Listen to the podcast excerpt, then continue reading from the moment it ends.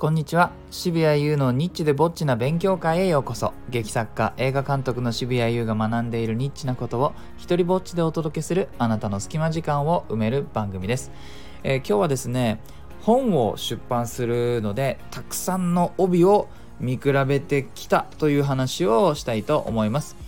そうなんですよ。あのー、ですね、いつもこのラジオの終わりでモノログ集アナという本の、えー、アナウンスをさせていただいてるんですが、このにさつめのモノログ集を出すことになりまして、でいよいよあの原稿の部分が終わったんですね。で、初めにとか終わりにとか、まあこまごまといろいろそのメインの原稿以外にも、まあ本を出すとなると用意しなきゃいけないことがいくつもあるんですが、それもだんだん終わりに近づいてきていてですね。で、このまあ最後のプロセスというわけではないんですが、この帯ですね、本のあのついてるじゃないですか。そ外によく推薦文とかが書かれてたり、この本がどんな本なのかみたいなのがこう短くわかるようなね、あれ書かれてる部分、あれ帯って呼ぶんですけれども、ここをね、何を書こうかと、何をどう書いたらあの人にね、人の興味というものをもっと引くことができるのか、これをね、まあ、ここのところ考えていまして、これをちょっとじゃあもう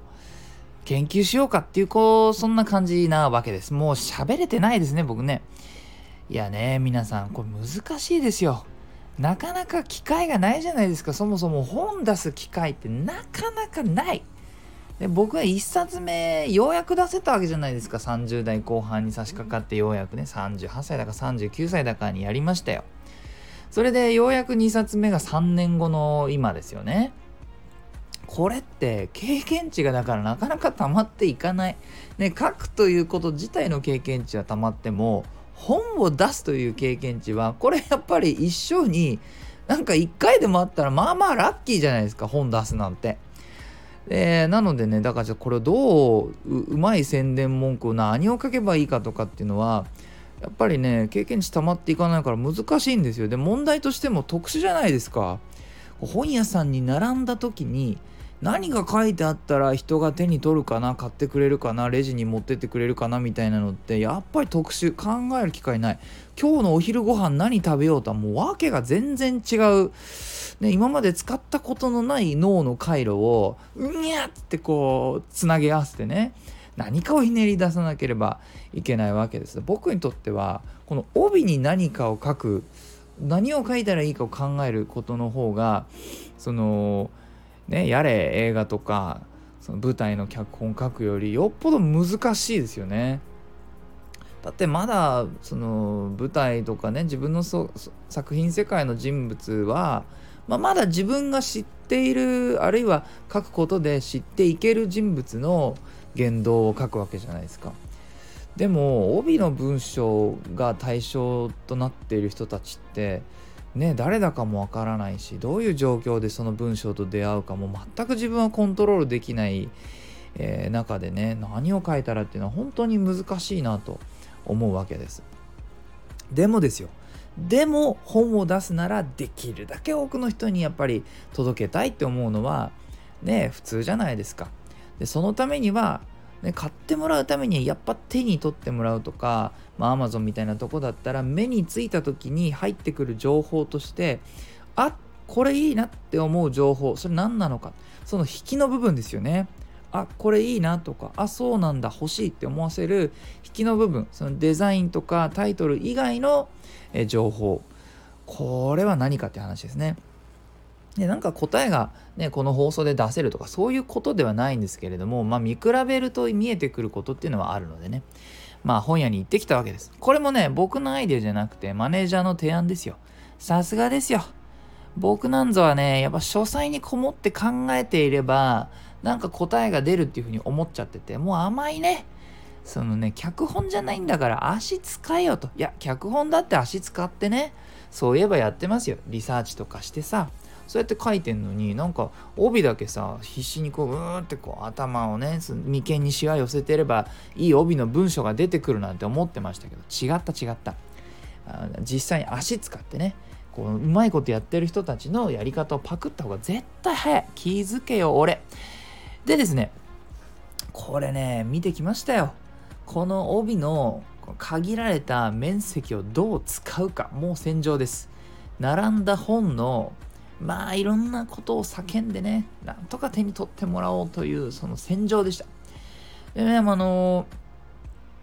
ここその帯の部分にいろんなやっぱ文字サイズとかあって、で気づいたのはね、なんか文字を大きくすると確かに注意を引くことはできますよね。そうするとでもまあ当たり前ですよ、限られてるから面積が。そうすると情報量は減るわけじゃないですか。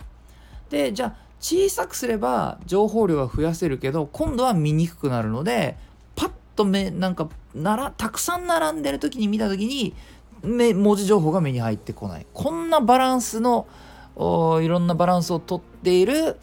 世界ですよね、帯でね。今日ねいろいろ見比べてなんか初めて認知したんですけど、今まで気づいてはいたけどあいや 見, 見てはきたんだけれども、なんかすごく意識したの今日初めてだったのが、帯の大きさってすごいバリエーションがあるんですよね。あのまあ普通のサイズ、普通のサイズなんなんていうのか、指指よんほんぶんさんぼんぶんぐらいの、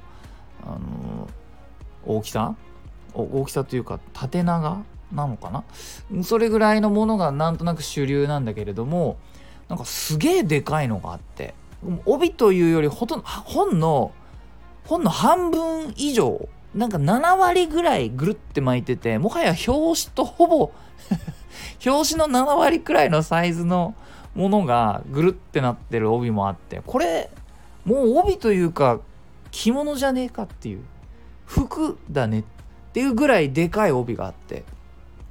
これ結構発見でしたね。あ、そうか、もうデザインを捨てちゃうっていう手もあるんだと。僕はもうてっきりね、なん本っていうのはやっぱ見た目で、人間見た目きゅうわりなんていうね言葉もあるくらいですし、だから見た目で気を引くもんだと思ってたんですけど、そういう本、特にビジネス書ですねはもう帯の方に力を入れていて、えー、そこにたくさんの情報を載せるっていうことをやってる本なんかもあって、これ結構大きな発見でした。まあ、あと気づいたのは、色はあんまり多くない方がいいなって、この帯にね使うあの 帯, 帯のに載せる文章の色ですね、これが多すぎるとなんだか情報がこう綺麗に入ってこない。それとかフォントですね、フォントの種類もさんしゅるいを超えるとなんかガチャガチャしてきてて、うーんなんかセンスねえなみたいな風にちょっと僕は思ってくる感じありました。まあね、全てセンス良ければ売れるというわけでもないんでしょうけれども、なんとなく読みづらさみたいなことにだんだんなってくる気がするんですね、色とかフォントが増えると。で帯もいろんな使い方があるなっていうのが分かったので、それちょっと軽くね話していこうと思うんですけれども、本の、えー、チャプターの紹介ですね。だいいっしょうの内容はこれです、にしょうこれです、さんしょうこれですっていうのは、まあ、大体その章の、えー、タイトルですよね、えー、が書かれてるっていうものもありました。もう帯にそれをすって、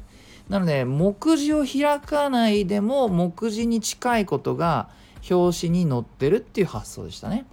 これチャプター紹介は結構いいなと思いました。今度のね僕の本にそれがちょっと当てはめられるかどうかわかんないですけども、あとやっぱりやたら有名人のが書いてる本だったし、有名人の顔だったり、あるいは有名人の推薦とかねもう結構多かったです。この人が推薦しているよっていうのをだいぶ大きく載せてるものもあって、なんならだから書いた人よりその推薦している有名人の写真が載っちゃってるとか、そんなケースもありました。でね、面白かったのはね、さあなんていうかその推薦文が